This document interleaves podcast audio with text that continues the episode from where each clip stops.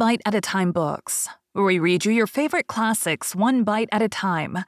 My name is Bree Carlile, and I love to read, and wanted to share my passion with listeners like you. If you want to know what's coming next and vote on upcoming books, sign up for our newsletter at biteatatimebooks.com. You'll also find our new t shirts in the shop, including podcast shirts and quote shirts from your favorite classic novels. Be sure to follow my show on your favorite podcast platform so you get all the new episodes. You can find most of our links in the show notes. But also, our website, biteatatimebooks.com, includes all of the links for our show, including to our Patreon to support the show, and YouTube, where we have special behind the narration of the episodes. We're part of the Bite at a Time Books Productions Network. If you'd also like to hear what inspired your favorite classic authors to write their novels, and what was going on in the world at the time, check out the Bite at a Time Books Behind the Story podcast, wherever you listen to podcasts. Please note, while we try to keep the text as close to the original as possible, some words have been changed to honor the marginalized communities who've identified the words as harmful, and to stay in alignment with Bite at a Time Books' brand values. Today we'll be continuing Great Expectations by Charles Dickens. Chapter 40 It was fortunate for me that I had to take precautions to ensure, so far as I could, the safety of my dreaded visitor. For this thought pressing on me when I awoke held other thoughts in a confused concourse at a distance. The impossibility of keeping him concealed in the chambers was self evident. It could not be done, and the attempt to do it would inevitably engender suspicion. True, I had no Avenger in my service now, but I was looked after by an inflammatory old female, assisted by an animated ragbag whom she called her niece. And to keep her own secret from them would be to invite curiosity and exaggeration. They both had weak eyes, which I had long attributed to their chronically looking in at keyholes, and they were always at hand when not wanted. Indeed, that was their only reliable quality besides larceny. Not to get up a mystery with these people, I resolved to announce in the morning that my uncle had unexpectedly come from the country. This course I decided on while I was yet groping about in the darkness for the means of getting a light. Not stumbling on the means after all, I was fain to go out to the adjacent lodge and get the watchman there to come with his lantern. Now, in groping my way down the black staircase, I fell over something, and that something was a man crouching in a corner. As the man made no answer when I asked him what he did there, but eluded my touch in silence, I ran to the lodge and urged the watchman to come quickly, telling him of the innocent on the way back. The wind being as fierce as ever, we did not care to endanger the light in the lantern by rekindling the extinguished lamps on the staircase. But we examined the staircase from the bottom to the top and found no one there. It then occurred to me as possible that the man might have slipped into my rooms. So, lighting my candle at the watchman's and leaving him standing at the door, I examined them carefully, including the room in which my dreaded guest lay asleep. All was quiet, and assuredly no other man was in those chambers.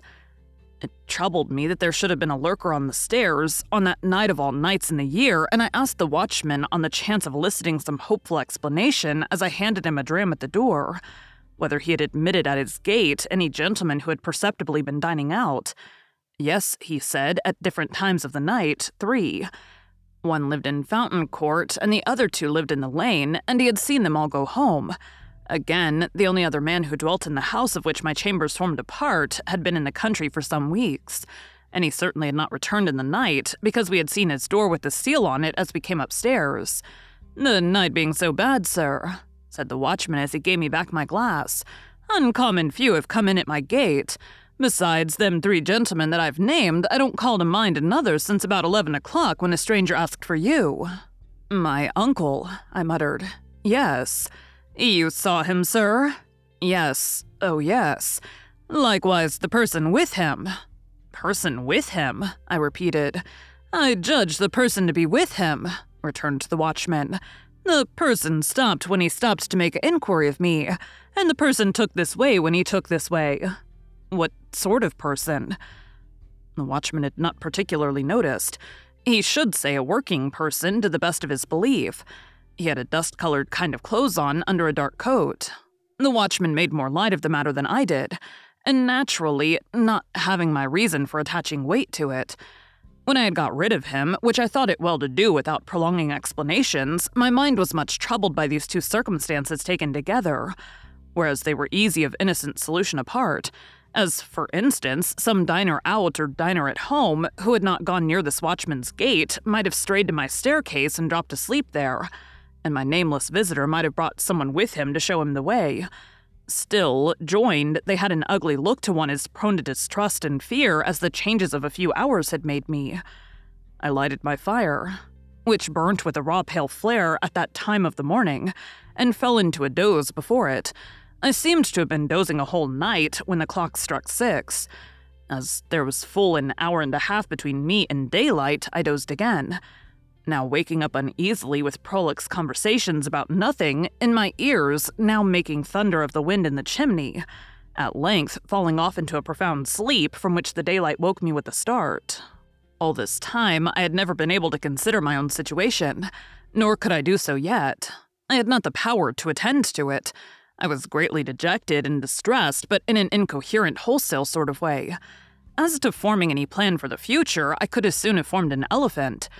When I opened the shutters and looked out at the wet, wild morning, all of a leaden hue. When I walked from room to room. When I sat down again, shivering before the fire, waiting for my laundress to appear, I thought how miserable I was, but hardly knew why, or how long I had been so, or on what day of the week I made the reflection, or even who I was that made it.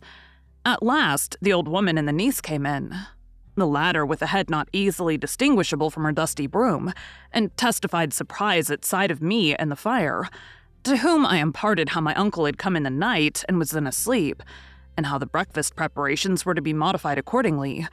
Then I washed and dressed while they knocked the furniture about and made a dust. And so, in a sort of dream or sleep waking, I found myself sitting by the fire again, waiting for him to come to breakfast. By and by, his door opened and he came out. I could not bring myself to bear the sight of him, and I thought he had a worse look by daylight. I do not even know, said I, speaking low as he took his seat at the table. By what name to call you? I've given out that you're my uncle. That's it, dear boy, call me uncle. You assumed some name, I suppose, on board ship. Yes, dear boy, I took the name of Provis. Do you mean to keep that name? Why, yes, dear boy, it's as good as another unless you'd like another. What is your real name? I asked him in a whisper. Magwitch, he answered in the same tone. Christened Abel. What were you brought up to be? A warmint, dear boy. He answered quite seriously and used the word as if it denoted some profession. When you came into the temple last night, said I, pausing to wonder whether that could really have been last night, which seemed so long ago. Yes, dear boy. When you came in at the gate and asked the watchman the way here, had you anyone with you? With me? No, dear boy. But there was someone there. I didn't take particular notice, he said dubiously, not knowing the ways of the place. But I think there was a person, too, coming alonger me. Are you known in London? I hope not, said he, giving his neck a jerk with his forefinger that made me turn hot and sick. Were you known in London once? Not over and above, dear boy. I was in the provinces mostly. Were you tried in London? Which time? said he with a sharp look. The last time. He nodded. First knowed Mr. Jaggers that way. Jaggers was for me. It was on my lips to ask him what he was tried for, but he took up a knife, gave it a flourish, and with the words, And what I'd done is worked out and paid for, fell to at his breakfast. He ate in a ravenous way that was very disagreeable, and all his actions were uncouth, noisy, and greedy. Some of his teeth had failed him since I saw him eat on the marshes, and as he turned his food in his mouth and turned his head sideways to bring his strongest fangs to bear upon it, he looked terribly like a hungry old dog. If I had begun with any appetite, he would have taken it away, and I should have sat much as I did repelled from him by an insurmountable aversion and gloomily looking at the cloth. I'm a heavy grubber, dear boy, he said as a polite kind of apology when he made an end of his meal. But I always was. If it had been in my constitution to be a lighter grubber, I might have got into lighter trouble. Similarly, I must have my smoke. When I was first hired out as a shepherd the other side of the world, it's my belief I should have turned into a molly callin' mad sheep myself if I hadn't had my smoke. As he said so, he got up from the table and, putting his hand into the breast of the pea coat he wore, brought out a short black pipe and a handful of loose tobacco of the kind that is called Negro head. Having filled his pipe, he put the surplus tobacco back again as if his pocket were a drawer. Then he took a live coal from the fire with the tongs and lighted his pipe at it, and then turned round on the hearthrug with his back to the fire, and went through his favorite action of holding out both his hands for mine. And this, said he, dandling my hands up and down in his, as he puffed at his pipe. And this is the gentleman what I made, the real genuine one. It does me good for to look at you, Pip. All I stipulate is to stand by and look at you, dear boy. I released my hands as soon as I could and found that I was beginning slowly to settle down to the contemplation of my condition. What I was chained to and how heavily became intelligible to me as I heard his hoarse voice and sat looking up at his furrowed bald head with its iron gray hair at the sides. I mustn't see my gentleman footing it in the mire of the streets. There mustn't be no mud on his boots. My gentleman must have horses, Pip. Horses to ride and horses to drive, and horses for his servant to ride and drive as well. Shall colonists have their horses and blood if you please, good lord, and not my London gentleman? No, no, we'll show him another pair of shoes than that, Pip, won't us? He took out of his pocket a great thick pocketbook, bursting with papers, and tossed it on the table. There's something worth spending in that there book, dear boy. It's yourn. All I've got ain't mine, it's yourn. Don't you be afeard on it. There's more where that came from. I've come to the old country for to see my gentleman spend his money like a gentleman. That'll be my pleasure. My pleasure'll be for to see him do it, and blast you all, he wound up, looking round the room and snapping his fingers once with a loud snap. Blast you every one, from the judge in his wig to the colonist stirring up the dust. I'll show a better gentleman than a whole kid on you out put together. Stop, said I, almost in a frenzy of fear and dislike. I want to speak to you. I want to know what is to be done. I want to know how you are to be kept out of danger, how long you're going to stay, what projects you have. Looky here, Pip, said he, laying his hand on my arm in a suddenly altered and subdued manner. First of all, looky here. I forgot myself half a minute ago. What I said was low, that's what it was. Low. Looky here, Pip, look over it. I ain't going to be low. First, I resumed, half groaning. What precautions can be taken against your being recognized and seized? No, dear boy, he said in the same tone as before. That don't go first. Lowness goes first. I ain't took so many year to make a gentleman not without knowing what's due to him. Looky here, Pip, I was low, that's what I was, low. Look over it, dear boy. Some sense of the grimly ludicrous moved me to a fretful laugh as I replied, I have looked over it. In heaven's name, don't harp upon it. Yes, but looky here, he persisted. Dear boy, I ain't come so fur, not fur to be low. Now go on, dear boy, you was a saying. How are you to be guarded from the danger you have incurred? Well, dear boy, the danger ain't so great. Without I was informed again, the danger ain't so much to signify. There's Jaggers, and there's Wemmick, and there's you. Who else is there to inform? Is there no chance person who might identify you in the street? said I. Well, he returned, there ain't many. Nor yet I don't intend to advertise myself in the newspapers by the name of A.M., come back from Botany Bay and years have rolled away. And who's to gain by it? Still, looky here, Pip, if the danger had been fifty times as great, I should have come to see you, mind you just the same. And how long do you remain? How long? said he, taking his black pipe from his mouth and dropping his jaw as he stared at me. I'm not a going back, I've come for good. Where are you to live? said I. What is to be done with you? Where will you be safe? Dear boy, he returned, there's disgusting wigs can be bought for money, and there's hair powder and spectacles and black clothes, shorts and what not. Others has done it safe afore, and what others have done afore, others can do again. As to the where and how of living, dear boy, give me your own opinions on it. You take it smoothly now, said I. But you were very serious last night when you swore it was death. And so I swear it is death, said he, putting his pipe back in his mouth. And death by the rope in the open street not far from this, and it's serious that you should fully understand it to be so. What then, when that's once done? Here I am. To go back now would be its baddest to stand ground. Worse. Besides, Pip, I'm here because I've minted by you for years and years. As to what I dare, I'm an old bird now, as has dared all manner of traps since first he was fledged, and I'm not afeard to perch upon a scarecrow. If there's death hid inside of it, there is, and let him come out, and I'll face him, and then I'll believe in him and not afore. And now let me have a look at my gentleman again. Once more, he took me by both hands and surveyed me with an air of admiring proprietorship, smoking with great complacency all the while. It appeared to me that I could do no better than secure him some quiet lodging hard by, of which he might take possession when Herbert returned, whom I expected in two or three days.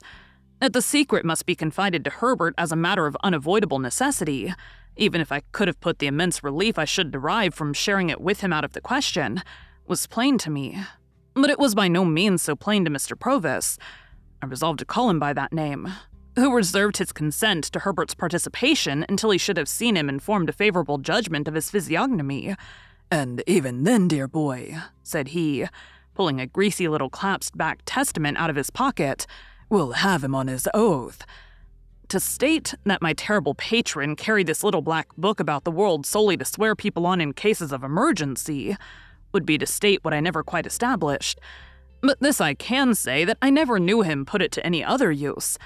The book itself had the appearance of having been stolen from some court of justice, and perhaps his knowledge of its antecedents, combined with its own experience in that wise, gave him a reliance on its powers as a sort of legal spell or charm.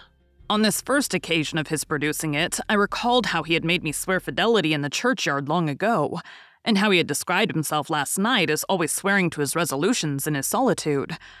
As he was at present dressed in a seafaring slop suit, in which he looked as if he had some parrots and cigars to dispose of, I next discussed with him what dress he should wear.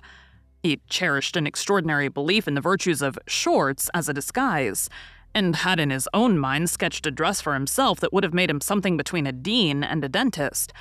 It was with considerable difficulty that I won him over to the assumption of a dress more like a prosperous farmer's, and we arranged that he should cut his hair close and wear a little powder. Lastly, as he had not yet been seen by the laundress or her niece, he was to keep himself out of their view until his change of dress was made.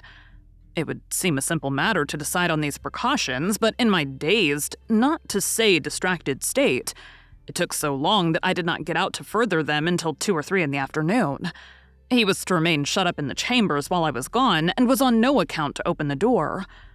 There being, to my knowledge, a respectable lodging house in Essex Street, the back of which looked into the temple and was almost within hail of my windows, I first of all repaired to that house, and was so fortunate as to secure the second floor for my uncle, Mr. Provis. I then went from shop to shop, making such purchases as were necessary to the change in his appearance, this business transacted, I turned my face on my own account to Little Britain. Mr. Jaggers was at his desk, but seeing me enter, got up immediately and stood before his fire. Now, Pip, said he, be careful. I will, sir, I returned. For coming along, I had thought well of what I was going to say. Don't commit yourself, said Mr. Jaggers, and don't commit anyone. You understand, anyone. Don't tell me anything. I don't want to know anything. I am not curious. Of course, I saw that he knew the man was come. I merely want, Mr. Jaggers, said I, to assure myself that what I have been told is true. I have no hope of its being untrue, but at least I may verify it. Mr. Jaggers nodded. But did you say told or informed? he asked me, with his head on one side and not looking at me, but looking in a listening way at the floor. Told would seem to imply verbal communication. You can't have verbal communication with a man in New South Wales, you know. I will say informed, Mr. Jaggers. Good. I've been informed by a person named Abel Magwitch that he is the benefactor so long unknown to me. That is the man, said Mr. Jaggers. In New South Wales. And only he, said I. And only he, said Mr. Jaggers. I am not so unreasonable, sir, as to think you at all responsible for my mistakes and wrong conclusions. But I always supposed it was Miss Havisham. As you say, Pip. returned Mr. Jaggers, turning his eyes upon me coolly and taking a bite at his forefinger. I am not at all responsible for that. And yet it looked so like it, sir. I pleaded with a downcast heart. Not a particle of evidence, Pip, said Mr. Jaggers, shaking his head and gathering up his skirts. Take nothing on its looks, take everything on evidence. There's no better rule. I have no more to say, said I with a sigh after standing silent for a little while. I have verified my information, and there's an end. And Magwitch in New South Wales having at last disclosed himself, said Mr. Jaggers. You will comprehend, Pip, how rigidly throughout my communication with you I have always adhered to the strict line of fact. There's never been the least departure from the strict line of fact. You are quite aware of that. Quite, sir. I communicated to Magwitch in New South Wales when he first wrote to me from New South Wales. The caution that he must not expect me ever to deviate from the strict line of fact. I also communicated to him another caution. He appeared to me to have obscurely hinted in his letter at some distant idea he had of seeing you in England here. I cautioned him that I must hear no more of that, that he was not at all likely to obtain a pardon, that he was expatriated for the term of his natural life, and that his presenting himself in this country would be an act of felony, rendering him liable to the extreme penalty of the law. I gave Magwitch that caution, said Mr. Jaggers, looking hard at me. I wrote it to New South Wales. He guided himself by it, no doubt. No doubt, said I. I have been informed by Wemmick, pursued Mr. Jaggers, still looking hard at me, that he has received a letter under date Portsmouth from a colonist of the name of Purvis or. or Provis, I suggested. Or Provis, thank you, Pip. Perhaps it is Provis. Perhaps you know it's Provis. Yes, said I. You know it's Provis. A letter under date Portsmouth from a colonist of the name of Provis asking for the particulars of your address, on behalf of Magwitch. Wemmick sent him the particulars. I understand by return of post, probably it is through Provis that you've received the explanation of Magwitch in New South Wales. It came through Provis, I replied. Good day, Pip, said Mr. Jaggers, offering his hand. Glad to have seen you. In writing by post to Magwitch in New South Wales, or in communicating with him through Provis, have the goodness to mention that the particulars and vouchers of our long account shall be sent to you together with the balance, for there is still a balance remaining. Good day, Pip. We shook hands, and he looked hard at me as long as he could see me. I turned to the door, and he was still looking hard at me while the two vile casts on the shelf seemed to be trying to get their eyelids open and to force out of their swollen throats, oh, what a man he is. Wemmick was out, and though he had been at his desk, he could have done nothing for me. I went straight back to the temple where I found the terrible Provis drinking rum and water and smoking Negro head in safety. Next day, the clothes I had ordered all came home, and he put them on. Whatever he put on became him less, it dismally seemed to me, than what he had worn before. To my thinking, there was something in him that made it hopeless to attempt to disguise him. The more I dressed him, and the better I dressed him, the more he looked like the slouching fugitive on the marshes.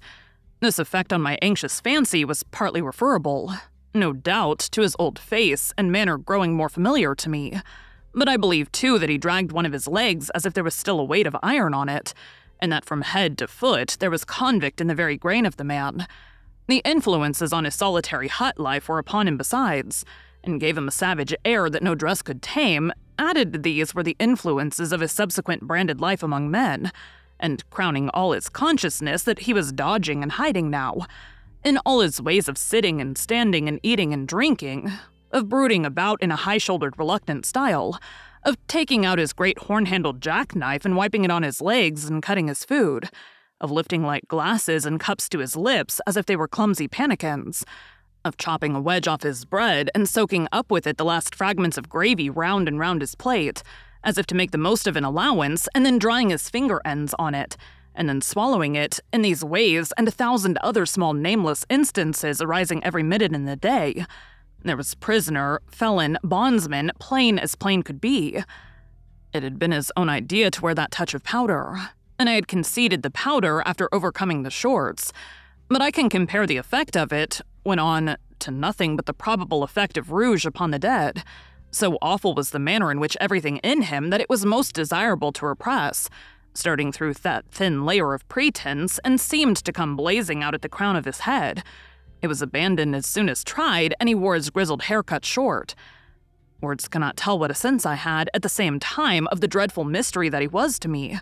When he fell asleep of an evening with his knotted hands clenching the sides of the easy chair, and his bald head tattooed with deep wrinkles falling forward on his breast, I would sit and look at him, wondering what he had done and loading him with all the crimes in the calendar, until the impulse was powerful on me to start up and fly from him.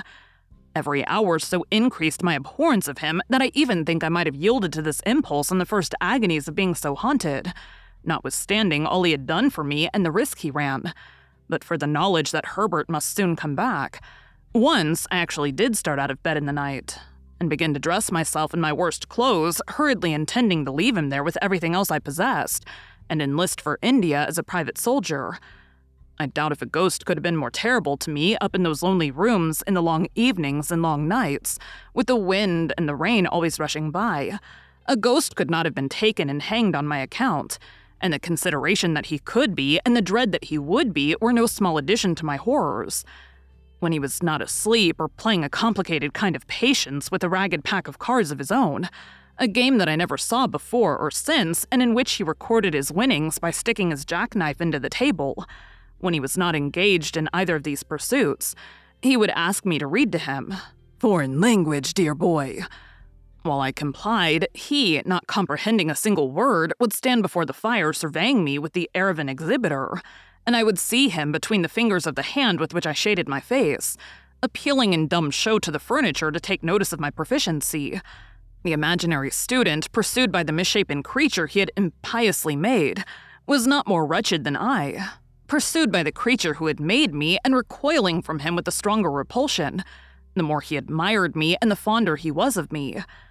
This is written of, I am sensible, as if it had lasted a year. It lasted about five days. Expecting Herbert all the time, I dared not go out, except when I took Provis for an airing after dark. At length, one evening when dinner was over and I had dropped into a slumber quite worn out, for my nights had been agitated and my rest broken by fearful dreams, I was roused by the welcome footstep on the staircase. Provis, who had been asleep too, staggered up at the noise I made, and in an instant I saw his jackknife shining in his hand. Quiet, it's Herbert, I said. And Herbert came bursting in with the airy freshness of 600 miles of France upon him. Handel, my dear fellow, how are you? And again, how are you? And again, how are you? I seem to have been gone a twelvemonth. Why, so I must have been, for you've grown quite thin and pale, Handel, my. Hello, I beg your pardon. He was stopped in his running on and in his shaking hands with me by seeing Provis. Provis, regarding him with a fixed attention, was slowly putting up his jackknife and groping in another pocket for something else. Herbert, my dear friend, said I, shutting the double doors while Herbert stood staring and wondering. Something very strange has happened. This is. a visitor of mine. It's all right, dear boy, said Provis, coming forward with his little clasped black book and then addressing himself to Herbert. Take it in your right hand. Lord strike you dead on the spot if you ever split in any way somever. Kiss it. Do so as he wishes it, I said to Herbert. So Herbert, looking at me with a friendly uneasiness and amazement, complied. And Provis, immediately shaking hands with him, said, Now you're on your oath, you know, and never believe me on mine if Pip shan't make a gentleman on you. Thank you for joining Bite at a Time Books today, while we read a bite of one of your favorite classics. Again, my name is Bree Carlile, and I hope you come back tomorrow for the next bite of Great Expectations. Don't forget to sign up for our newsletter at biteatatimebooks.com and check out the shop. You can check out the show notes or our website, biteatatimebooks.com, for the rest of the links for our show. We'd love to hear from you on social media as well.